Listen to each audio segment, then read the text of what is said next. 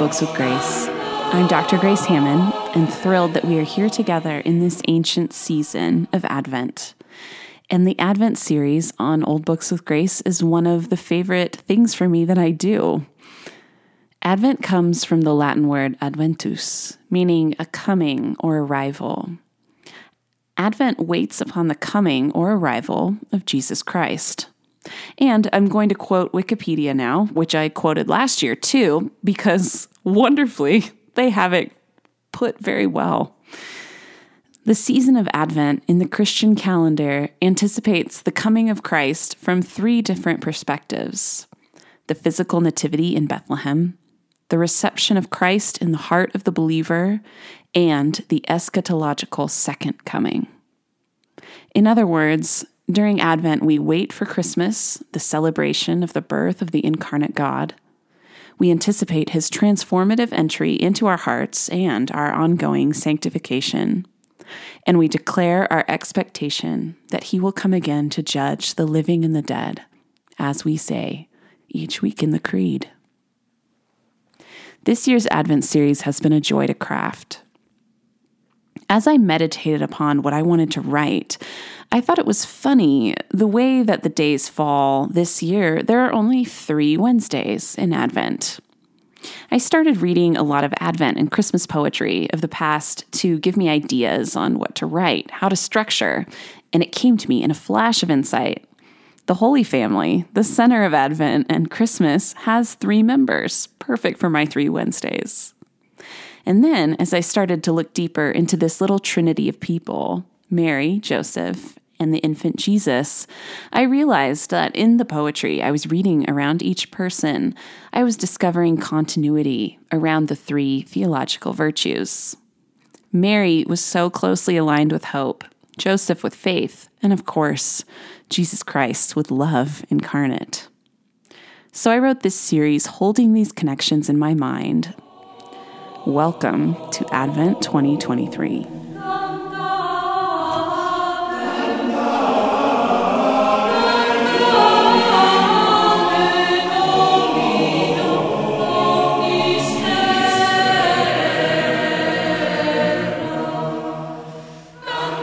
Series begins with Mary, Holy Virgin, Blessed Mother, Theotokos, God bearer. Because on the human level, the coming of Jesus begins with Mary's vibrant, May it be unto me according to your word. How could the composer of the Magnificat, the expectant mother, be anything less than the embodiment of disciplined longing and stretching towards the good, as her body quite literally stretches with the incarnate God? Hope is the first of the theological virtues. The dawn glimmering in the distance, the star coming out of the clouds over the stormy waves, that initial subtle undimming of the dark. As a Middle English lyric poem by Friar William Herebert begins, Hail, levde, se stera brite, or Hail, lady, sea star bright. You can find the lyrics I refer to today in the little collection of 14th century poetry gathered by Carleton Brown in the early part of the 20th century, and the link is in my show notes. So, what even is hope, and how does Mary especially offer out a model of hope? I used to think hope was the feeling I sort of naturally got when I desired something with confidence. And I wrote about this in an article for Fathom magazine a year or so ago. It's the feeling that you use when you say, I'm really hoping for new boots for Christmas. Theological hope can be a feeling, but it is more than that. Hope is a habit of disciplined longing, a stretching, a readiness, an expectation. Thomas Aquinas writes that hope denotes a movement or a stretching forth of the appetite towards an arduous good. It rests in our wills rather than our mind or our senses. This is why we can still hope when our intellect reels with confusion or when the night is as dark as it gets. For Thomas, this arduous good that we stretch for is life in the presence of God. And hope itself is arduous.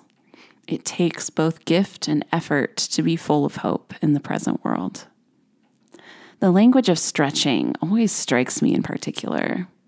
The reach of the will towards God is the nature of hope. It doesn't mean that you feel hopeful about the state of the world or church or something else.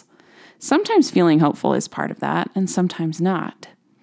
Hope is more like the child in pain who reaches short arms as far as she can towards her mother. Hope is the condition of the pilgrim in life who travels onward in soul and body despite obstacles to reach his destination. I had trouble writing this episode because there are so many beautiful little gem like Marian lyrics of the Middle Ages. But for this episode, I decided to focus on one fascinating poem in particular the anonymous 14th century Middle English poem that begins Mary, maid mild and free. Recall, if you will, that Middle English is the language of Chaucer, who wrote the Canterbury Tales, by the way, that funny English that developed after the Norman conquest and the rapid infusion of French into Old English. And Old English really looks and sounds more like modern day German than modern day English. But it's also before the more familiar early modern English of Shakespeare or of John Donne or some of those favorite poets of mine. These words are often immediately recognizable on a page, but the accent sounds pretty different. Enjoy the melodies of an English spoken more than 600 years ago in love of Christ and devotion to Mary. Just listen in quiet peace and let it sink in. It's a rather long poem, so bear with me. I'm going to read stanza by stanza, first the Middle English, and then my own modern English translation. Marie, Maid milde and frey, chambre of the Trinity. Ohne will less to me, as ich de grete with song. Durch me fet on kleine be, mi mes thu onderfonge. Mary, maiden mild and free, chamber of the Trinity, listen for one moment to me as I greet you with song. Though my vessel unclean be, my dish you shall receive. Thou art queen of paradise, of heaven, of earth, of all that is. Thou better than king of bliss, without sin and sorrow. Thou hast a richt that was amiss, a wona that was ilora. You are Queen of Paradise, of heaven, of earth, of all that is. You have borne the King of bliss without sin and sorrow. You have righted what was amiss, have won what was lost. Thou art the culver of Noah, that brute the branch of olive tree. In Tokne that pace should be betwixt God and man. Swetelete, help thou me, when ich shall win the han. You are the dove of Noah that brought the branch of olive tree, in token that peace would now be betwixt God and man. Sweet lady, help me when I shall wend hence. Thou art the bush of Sinai, thou art the Rite Sarai, thou hast de brocht us ut of Cree of calling of the Fende. Thou art Christus Owen Drury, and of Davies Kende. You are the bush of Sinai, you are the true Sarah. You have brought us out of the range of the calling of the fiend. You are Christ's own beloved and of David's kin. Thou ert the slinge, the son the stone, that David slain Goliath upon.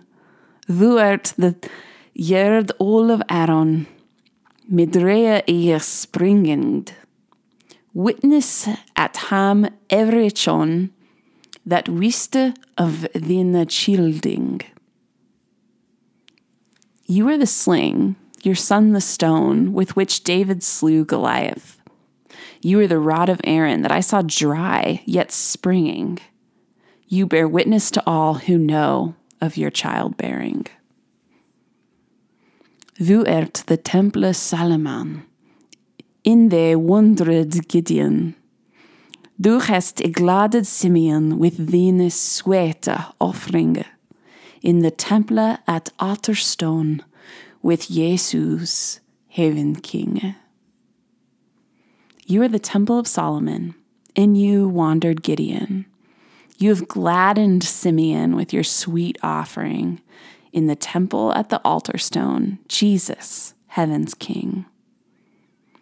Du ert Judith, that fair wief. Du hast abated all that strife. Olofernes with his knief, his hevid, du him benom. Du hast saved her life that to thee will come.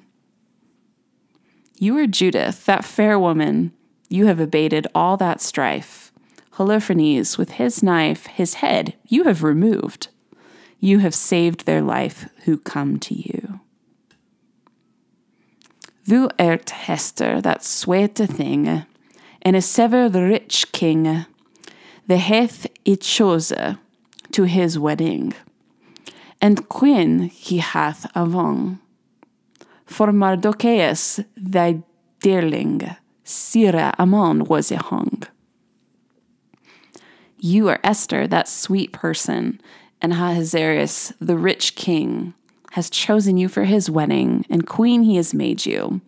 Because of Mordecai, your darling, Sir Haman was hung.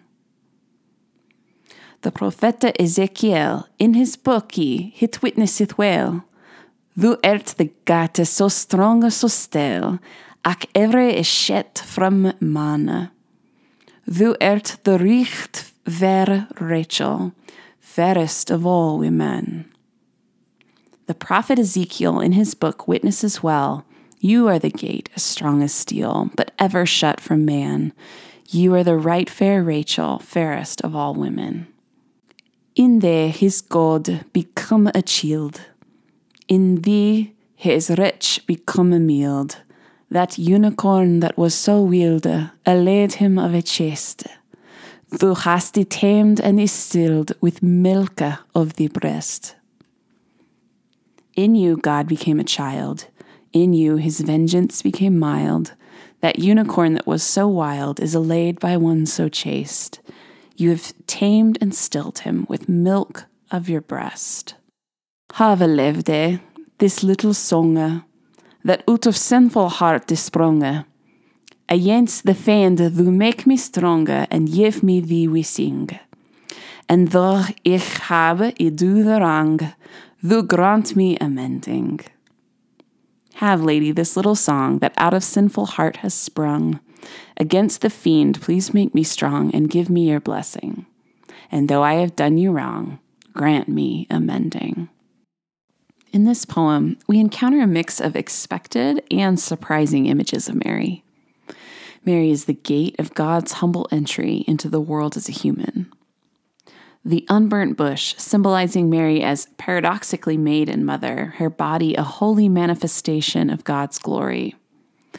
Similarly, Mary is like Solomon's temple, a tabernacle of the Lord's presence. But some of the battle images of Mary, like the sling of David, are far stranger to us. Mary's yes, in the long run, will destroy the greatest works of the enemy. And then, of course, we get all these comparisons to women of the Hebrew scriptures. What are these doing? First, we see the hope of the Hebrew scriptures in the accumulation of these people and stories, the longing for Messiah that we share with ancient Israel. The pile of images and motley group of people reminds us of Mary's ancient heritage and lineage. She is part of a long line of chosen and blessed people of God. She has inherited their anticipation. They are, in their own unique life stories, models of hope Judith, Sarah, and Esther. They teach us that hope is curious and multifaceted. The longing of active hope is not one size fits all. It's not going to look the same in each individual life. We know this because these stories and lives aren't similar to each other. Judith kills her people's conqueror by seducing him. Esther marries her people's overlord and is ready to sacrifice her life for her persecuted nation.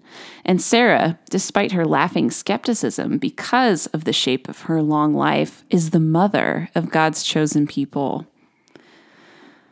What do these different women share? How are they like Mary? Two things, I think.